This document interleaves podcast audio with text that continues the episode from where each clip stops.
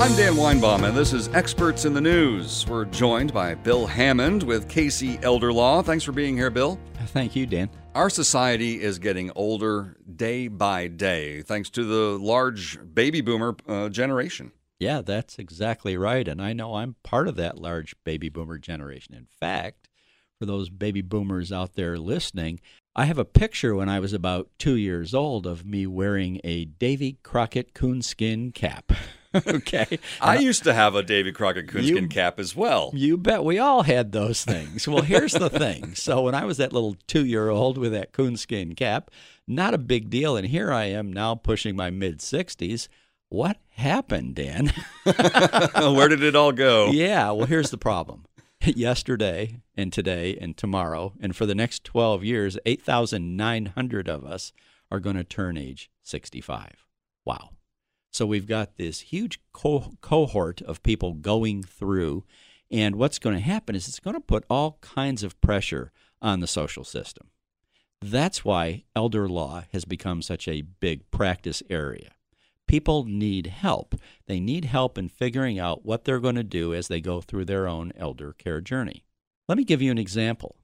For a lot of the folks I work with, they want to stay at home. They want to get care at home. In fact, I'd almost say we all do. Here's the problem. As we age, sometimes it gets to the point where we need additional care. And you know, Dan, in our area, and it depends on the level of care you need, but we're all of a sudden looking at $20 to $22, $24 an hour if the family members can't provide the care. Wow, who can afford that?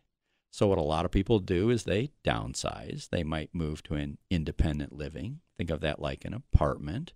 But then for a lot of folks, they get to the point where they need additional care, and so then we're looking at what we might call an assisted living facility. Think of it like an apartment, but with some additional, care being provided. And while it's all over the board in our area, pretty good rule of thumb, $5,500, $6,000 a month or more, all of a sudden we're spending $60,000, $70,000 a year.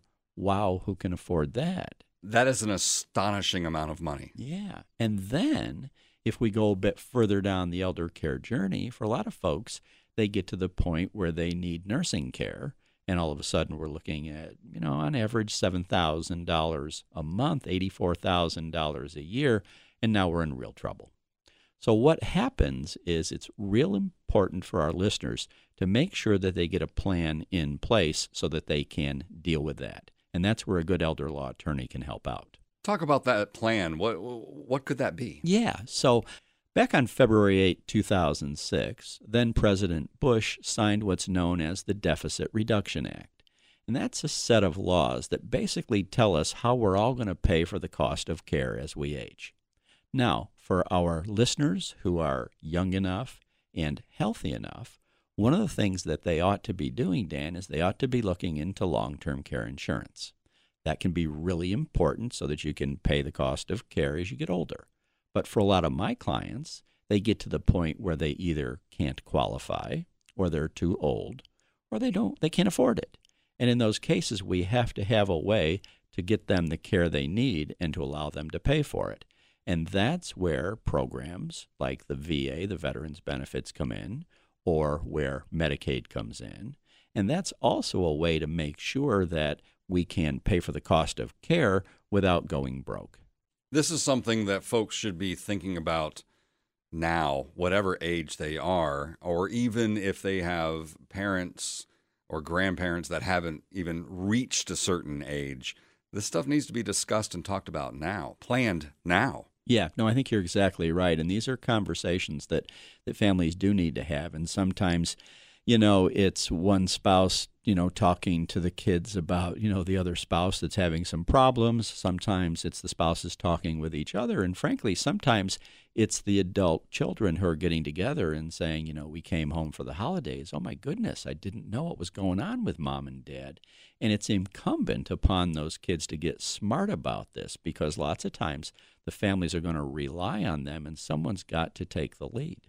And many times, parents that are elderly or senior, they don't want to burden their children or the rest of the family.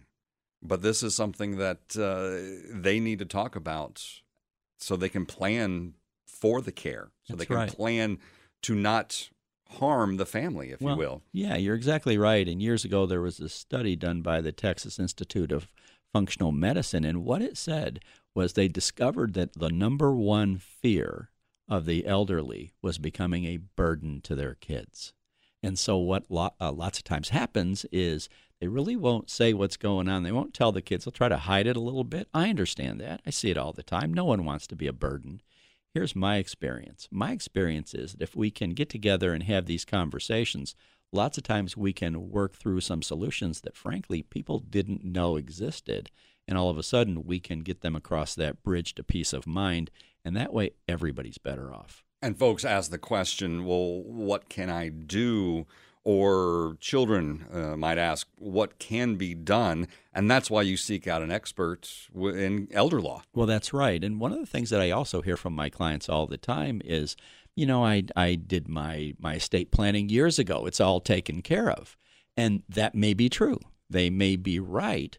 They want to be real careful here, Dan, because they want to make sure not only did they deal with the question, what happens when I die, they also want to make sure that their documents deal with the question, what if I don't die but become sick? Because as we've talked about the cost of care being what it is, there are steps you can take. There are ways to protect your family, your loved ones. You've just got to make sure you do it ahead of time.